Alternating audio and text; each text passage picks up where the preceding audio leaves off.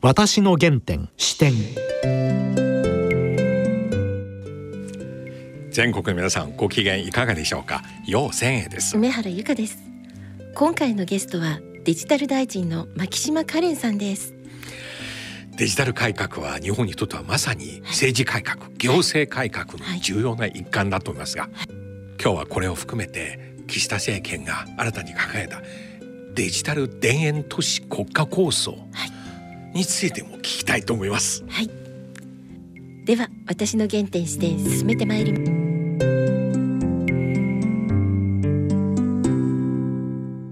私の原点視点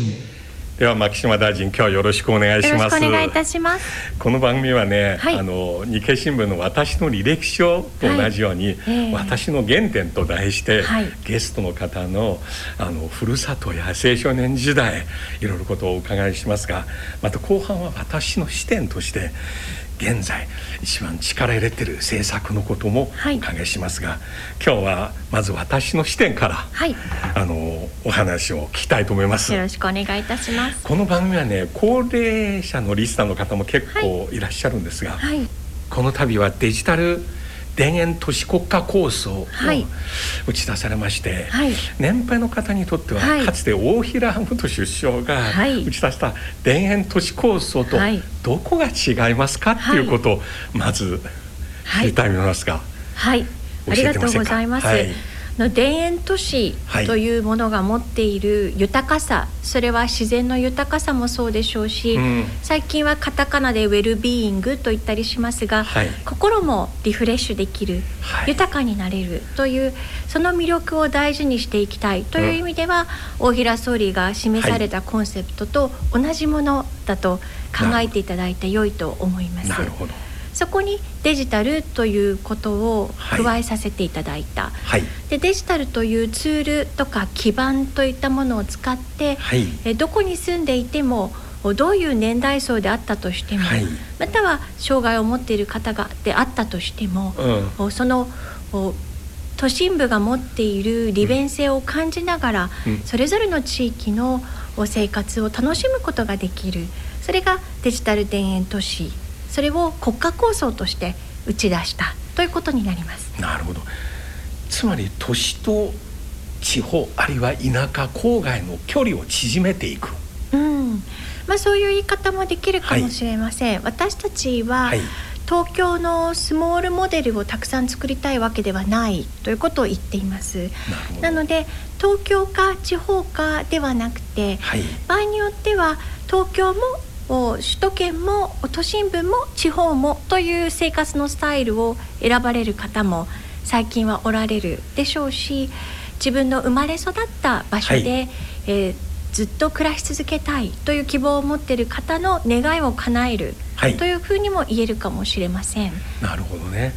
あの田園都市構想はかなり70年代で話題になりまして、まあもともとイギリス19世紀からの発案ですけれども。はいあの私も今横浜の田園都市線沿いに住んでい。まして、はいえ。ー、80年代私当時まだ留学生ですけれども「えー、あの金妻たち」というドラマ大好きで、えー、もう本当に田園都市線沿いのね、当時のライフスタイル見て、いや素敵だなと思いまして。ただし蓋開けてみると数十年経ちまして、一方ではその反省として、はい、あの確かに住宅は郊外になりまして、だけど職場はやはり都心。そうですね。ということが、えー、今回はデジタル田園都市構想によってこれを解決、はい目指すということですね、はい、そうですね。このコロナ禍でもたくさん皆さんにもご苦労をおかけしたし、はい、大変なこと多かったけれども、うん、ポジティブな面を出そうとするならば、はい、それはリモートワークとか、うん、お家でお仕事をしたいという方の希望が叶えられたということはあったかもしれません。それから通勤列車ってやっぱりいろんな意味でも不安だなって感じられる方もいて、じゃあ通勤しないで住むような場所でお仕事ができないだろうかというふうに探された方、東京から移住を考え始める方も出てきています。で全国でデジタル田園都市のお話をさせていただくと、うん、ご高齢者の方も、はい、例えば一緒に暮らしてくれるかなと思った息子さんや娘さんが、はい、お給料が高いと思われる都心部に行ってしまって、はい、えー、一人暮らしになってしまっているとか、はい、またはお孫さんと会う機会が増えるかなって楽しみにしてたけれども、はいお孫さんが都心部の学校に、うん、通学をすることになったまたはその学校を選ぶために家族ごと引っ越してしまったりして、うん、えせっかく楽しみにしてたお孫さんの顔を見る機会が減ってしまったといったような声があります。でこれをなんとか生まれ育った場所で望みたい家族の形態で地域で暮らし続けることができるようになるんですってお話をするとあデジタル田園都市国家構想というのは、うん、デジタルという言葉がついてて分かりにくいと思ったけど、はい、私たち高齢者にとってもすごく願いが叶えられる、はい、そういうコンセプトなんだなって言っていただいています。なるほど私自身はね今もう64になりまして、はい、あのもうすぐ東海大学から定年になりますがすで、はい、に今定年後の生活自分で 描きながら、えー、本当にね以前は定年に対してちょっと暗い気持ちがありまして、うん、今いや本当にこの頃のね、えー、5G あるいはネットフリックス、はい、あるいはさまざまな進化によって、えー、本当に楽しいなと思って、いや今の横浜から静岡の伊豆高原まで引っ越ししようかなと思って、昔はよく映画館シネコンあるのかなと、今はもうそうですね、ね、これからこういうのはついに医療も、はい、あるいは例えばあの法律関係の相談とか、はい、あるいはさまざまな役所の手続き、はい、こういったものは全て、地方にいながら、はいできるようになりますよね。で医療もご相談をしたいと思えばオンラインという道具を使って、はい、えー、専門のドクターの知見を聞くこともできるというふうな状況になってきていますし、うん。うん、まあ、教育もギガスクール構想で1人1台、えー、パソコンまたはタブレットというのを全国一律でお配りをしています。なのでどの場所に住んでいてもどの学校に通っていても同じ環境を整えられるようまだもう少しやらなければならないことはあるんですけれども、それを確実に実行していくために、デジタル田園都市国家構想というものを進めていきたいと思っています。なるほど。だからデジタル都市構想ではなくデジタル田園はい、この田園という2文字必要ですね。そうですね。なるほど。長いライフサイクル、はい、人生100年ということを考えた時に、うん、生まれてから100歳まで、うん、いろいろなところで手続き役所に行かなきゃいけないということもあります、その面倒なものを取り除いて、はい、お家からもできるようにする、はい、またはじっくりご相談をされたい方は窓口で対応いただく、はい、時間も確保できるようにする、はい、そうしたものを今模索をしているところですし、うん、まあ、今お話あった農作業とかっていうものも、関心を持ってられる60代とか70代の方増えてきていて、えー仮に60歳で定年っていう方だったとしても、はい、まあ、5 5 6歳ぐらいから、はい、あの農地がある場所そして空き家と言われているもののセットで空いてるところはないかなって探されている、うん、まさに田園というものへの憧れのようなものを持っている方はすごく増えてきていると思います。確かに地方と都市部の情報のギャップがなければ、はい、地方の方が本当に魅力的ですよね。そうですね。暮らしやすいしコスト安い。ね、えー、えー、コロナのということをきっかけに、はい、本当に多くの企業はこれまでの打ち合わせとか、えー、挨拶回りとか、えー、本当にオンラインでできるんだっていうのがすごい今、痛感してますね。そうですね。もうコロナ終わったとしても戻れないような気がしますね。そうですね。あの私も今日一日の間でもオンラインの会議が入ってますし、えわざわざ出張しなくても、はい、皆さんとコミュニケーションを図れるようになった、うん、これ国際会議もすごくあありがたい環境も、うん、え皆さんと一緒に整えてきてるのかなと思います。うん、もちろんやっぱり会って、はい、えー、お茶を飲んでみたりしないとこう、はい、気脈が通じないっていう場面も当然残るわけですけれども、ただなかなか出張するのが難しいっていうような時にはオンラインというのはとても便利な場所だなと思います。今大学でオンラインの授業と対面の授業、えー、秋学期はハイブリッドで両方今やってますが、はい、だけどオンラインの授業の良さもね、えー、すごい覚醒感じましたね。あの教室で今大体大きなスクリーンを出して、パワーポイントのファイルを見せながら、しかしオンラインになると本当に皆さん自分のパーソナルパソコン、あるいは、あの iPad で至近距離から先生の顔のアップとファイルを見ることできますね。そうですね。確かに、うん。その方が近く感じているかもしれないですね。そうなんですよ。特にあとはチームズあるいはズームを使って課題を提出する、はいえ。ー、また課題をまとめて、うん、で今度教員のコメントをそのまま出す。非常にね能動的に早いですね。はいえー、ああいうレポート用紙の回収 というのが。はい。ちょっといろいろスタイルこれから変わりますね。そうですね。あの子ども国会というところにも出していただいたことあるんですけれども、はい、小学生中学生がテーマごとにチームに分かれて、はい、全く違うところに住んでいる。でも同じぐらいの年頃の生徒さんたちが意見交換をグループごとに分かれてする。うん。でその後プレゼンテーションもする。プレゼンの発表の仕方もその場でみんなで相談して決める、でできるようになってるんだなっていうのを小中学生から見せてもらってる感じがします。うん、いや実際考えたら日本のインフラはねもちろんいろいろ今遅れてると言われてますけれども、はい、ただし私が知って私が知ってる感じでは例えば三ノ瀬カリフォルニア、はい、このシリコンバレーあたりと比べると、はい、決して回線スピード落ち遅くないですよ。まだ 5G じゃないところあるけれども、しかし全体のスピード非常に速い。インフラはかなり整ってます。にもかかわらず、実際行政やいろいろ分野でデジタルを使うことに対してちょっと遅れてる部分があります。それはなぜでしょうか？どの部分を丁寧なお仕事と思うかっていうところの今までの考え方を変えていかなければならないところはあると思います。はいうん、私たちもデジタルデバイド対策デジタルが苦手な方への支援、うん、必ずやっていく。それはもう方針として打ち出していますが、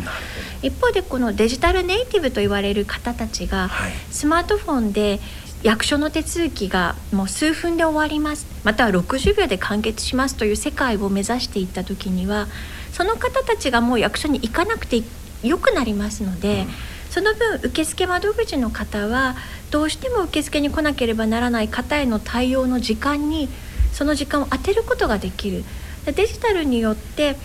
デジタルネイティブだけではなくてそうでない方も十分なサービスを受けられるというふうに変わっていくんだ。そこを丁寧にするということなんだと思うんです。何回も何回も役所で紙に名前と住所電話番号場合によっては生年月日とかも書かなきゃいけない、うん、これが1枚じゃなくて何回もいくつかの箇所で役所の中回らなければならない、はい、これはもう本当に勘弁してっていう声がずっとあった、うん、これを何とかしようっていうのがデジタル庁のコンセプトでもあります。確かに。日本ね私が実感してる日本の良さは、はい。まあ、非常に関与である。さまざまなあの立場を持ってらっしゃる方、はい、したがってメジャーのグループとマイナーのグループに対して常に配慮をしてます、うんはい、だから一方では一つの新しいことを推進していくときに、はい、例えば 1%2% の声あっても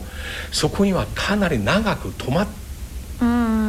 てしまう感じありますね。うんうん、そういう時やはりもう配慮しながら、はい、やはり推進していくっていう、はい、結局会議の中でいやこういう声もありますよといった途端に話が検討という形先送りされますね。今回の岸田政権でもスピードアップっていうのはものすごく強調していて、うん、えー、高齢社会ですしもっと言えば超高齢社会ですし。少子化社会でもある、はい、この現実に向き合う中で、うん、私たちが今まで先送りにしてきてしまったことを、はい、ここで解決していくんだというかなり強い意志を持ってやっています。うん、それがデジタル臨時行政調査会デジタル臨調、うん、デジリンを立ち上げた一つのきっかけだと受け止めています。なるほどねあのやはり人々の意識というものと結構戦わなければないですよね。システムそのもの実際ハードの部分は日本はレベル決して低くはないと思いますけども。えー、確かにそのシステムやハードと意識の比較っていう点で言えば、うん、例えばテクノロジーで言ったらドローンを飛ばせば解決できるものとか、はい、または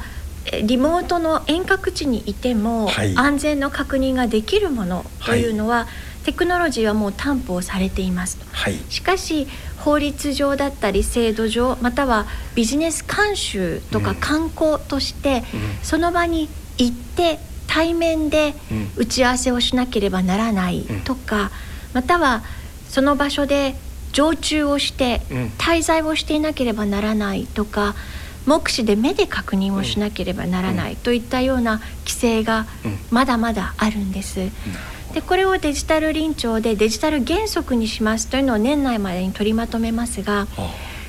分かりやすい事例で言えば目視ではなくてリモートでも例えばカメラでもできることはそちらに切り替えましょうとか、技術でできることその労働力の持っている人口またはパワーというのが決してこれから伸びると思いづらい現実問題に直面する中で、はい、それでも成長していくんだということを私たちが目指すにはやはりデジタル原則ということを徹底しないといけないんだと思います。はい、あの首相官邸のツイッターを拝見しますと、はい、間もなく12月、はい、接種の電子証明書、はい、発行されることになりますね。はい。これは申請するときに、はい、例えば私自身が2回接種しまして、はい、その紙持ってますよね、はい、それをカメラで撮ってスクリーンショットを送れば、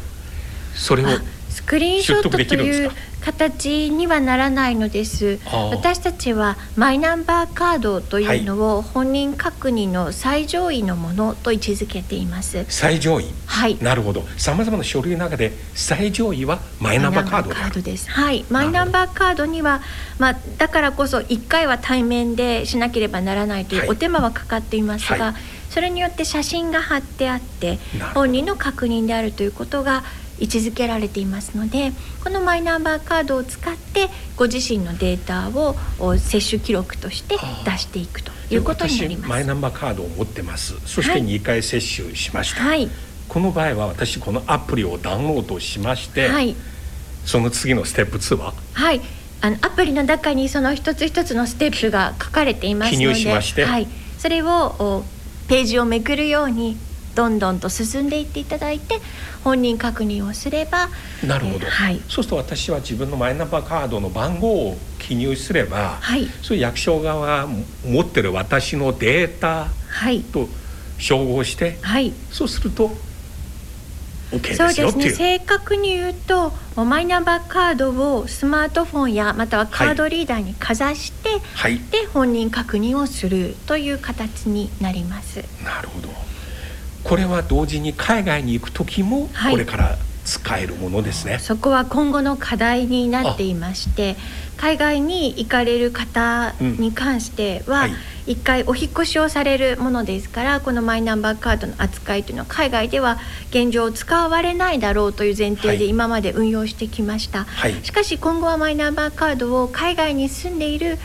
法人の方なども使う場面が出てくるとも思われますので今ちょっとそこは整理をしている。これを一つの課題としてそうです、ね、これから諸外国の政府と協議して総合承認、えー、そうですね。相互承認というところまでを考えるとさらに大きな議論になるのではないかと思うのです。うん。日本が国民の皆様全員にお使いいただけるものとしてカードという制度を作っていますが、うん、同じような顔写真がついていてっていうようなカードを持っている国はそう多くはないのでそうですね、はい、それはなかなかこう、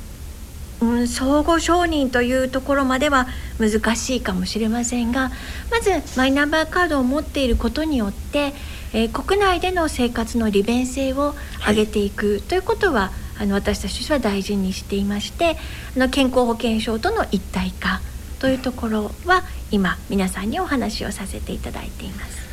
いや私これが成功したらこのこの延長線上でさらにいろいろできると思いますね。はい。一つの入り口として。そうですね。接種証明だけではなく。だけではなくですね。うん、この ID を持って。はい。電子版の ID を持って。えー、うん。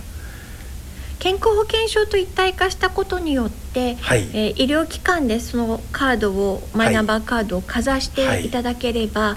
い、えー、ドクターに自分自身の特定健診のデータですとか、はい、薬歴飲んできたお薬の履歴というのをご本人の同意のもと見ていただくことができるようになるんです。でそうするとお薬の名前ってカタカナでとても長いですし、はい、覚えていて何種類も全部ドクターに伝えられる方っておそらくほとんどおられないと思っています。うん、でどんな薬飲んでますか？とか、はい、検診の結果去年に比べてコレステロール値どうなりましたか？とかあの手術のタイミングはどうしましょうか？って言われても、はい、患者さんにとってはなかなか説明しきれなかった部分がありました。うん、それが健康保険証と一体化されたマイナンバーカードの活用によって、うん、専門家であるドクターに自分自身のデータを見ていただいて、うん、的確な判断につなげるということができるようになっています。なるほどね。まあ紙台帳はね日本の役所の文化だけども非常に伝統あってしっかりされてらっしゃるものなんですけどもただしここまで来たらね、はい、本当にクラウド上に本当に無限の情報をずっと置くことできます。でしかもかつ安全に管理できますよ、ということを、皆さん分かったらこれすごいと思います。そうですね、うん、働き方ということはあのあらゆる役所の中での大きな課題になってきていますから、はい、そうした中でも検討されていく項目になろうかと思います。ありがとうございます。それではちょっとこの番組のもう一つのテーマ、私の原点についてお伺いしたいと思いますが、はい。はい牧島大臣お生まれはどこですか、はい、私生まれは神奈川県横須賀市です。横須賀市。えー、えそ小学校中学校も？はい小中高は横浜の学校に通っておりましたけれどもあのずっとまあ、地元神奈川17区という選挙区で活動させていただくまでは横須賀からはい小田原横浜？あそうですね学校は横浜でで今まあ住まいは小田原です。通学の時間かなり？そうですね1時間ぐらいかかってましたけれどもあの毎日えー、楽しく学校生活を送らせてもらいました。女子校の12年間はかけがえのないものだったと思っています。女子校ですか？はい。えなんという？横浜双葉の小学校1年生からあのはい、外人墓地の山手のところ？そうです。はい。とっても素敵なこと私あのエリア大好き。あありがとうございます。私もあのエリアまたね独特な場所だなと思います、異国情緒あふれる場所ですよね、えー、ちなみに中学校の時、はい、どんなお子さんでしたか？趣味は？ですね。私は女子校でよかったなと思っているのは、はい、あの男子だから女子だからという区別をされずに育ててもらったことだと思っているんです。なので、えー、私にとってはあの共学だと私たちの時代はまだ男性はこういう役割を果たすことが求められているとか女の子だったらこういうスタイルがスタンダードだとか、はい、ということを言われる方もまだいたような時代の昭和でありましたので、うん。はい、女性だけの集合体の学校だと、はい、そうした概念がゼロなわけであ。私もそれぞれ学年で、えいろいろとリーダーシップを取る場面もありましたけれども。うんあの女性だからリーダーになれないと思ったことは一回もないわけですよね。女子だけで全部回すわけですから。で学園祭をやるにしたって体育祭やるにしたって、はい、修学旅行の企画を立てるにしたって、はい、みんな私たちの中で完結をして、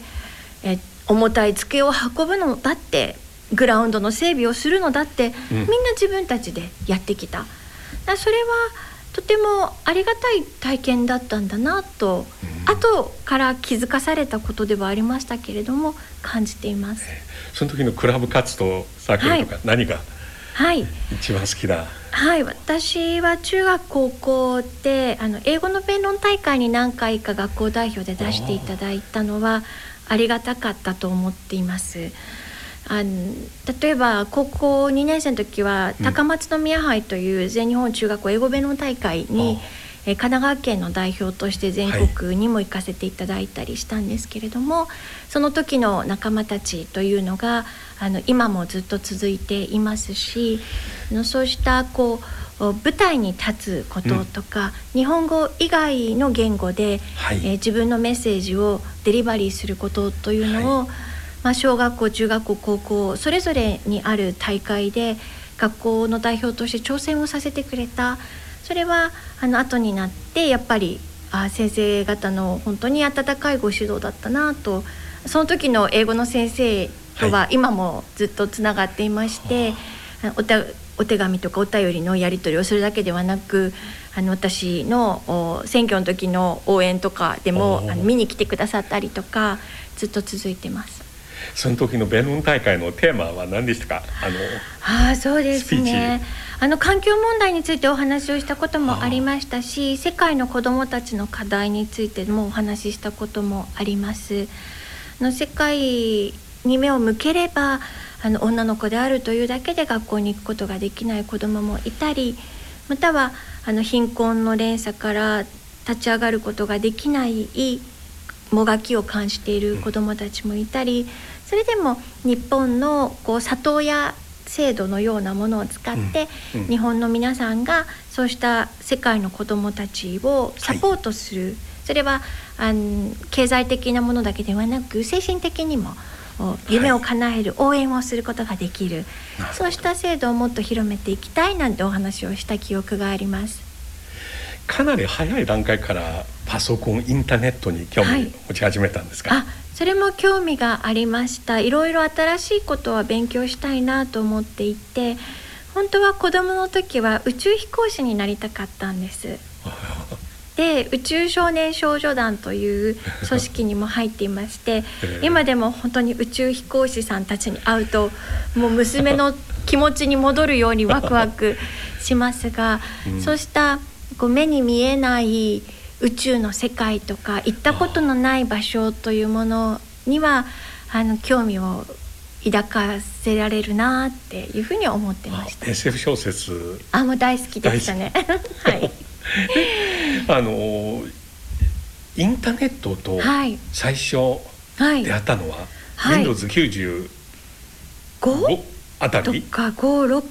とかですかね。私大学入ったの96なので。じゃあ Windows95 の翌年ですね。はいそうです、ね、あのもう徹夜で秋葉原でこれを並んで、えー、OS ソフト買う状況でしたね、えー、最近のまあ、若手の記者さんたちとかに大学時代のこうパソコンでの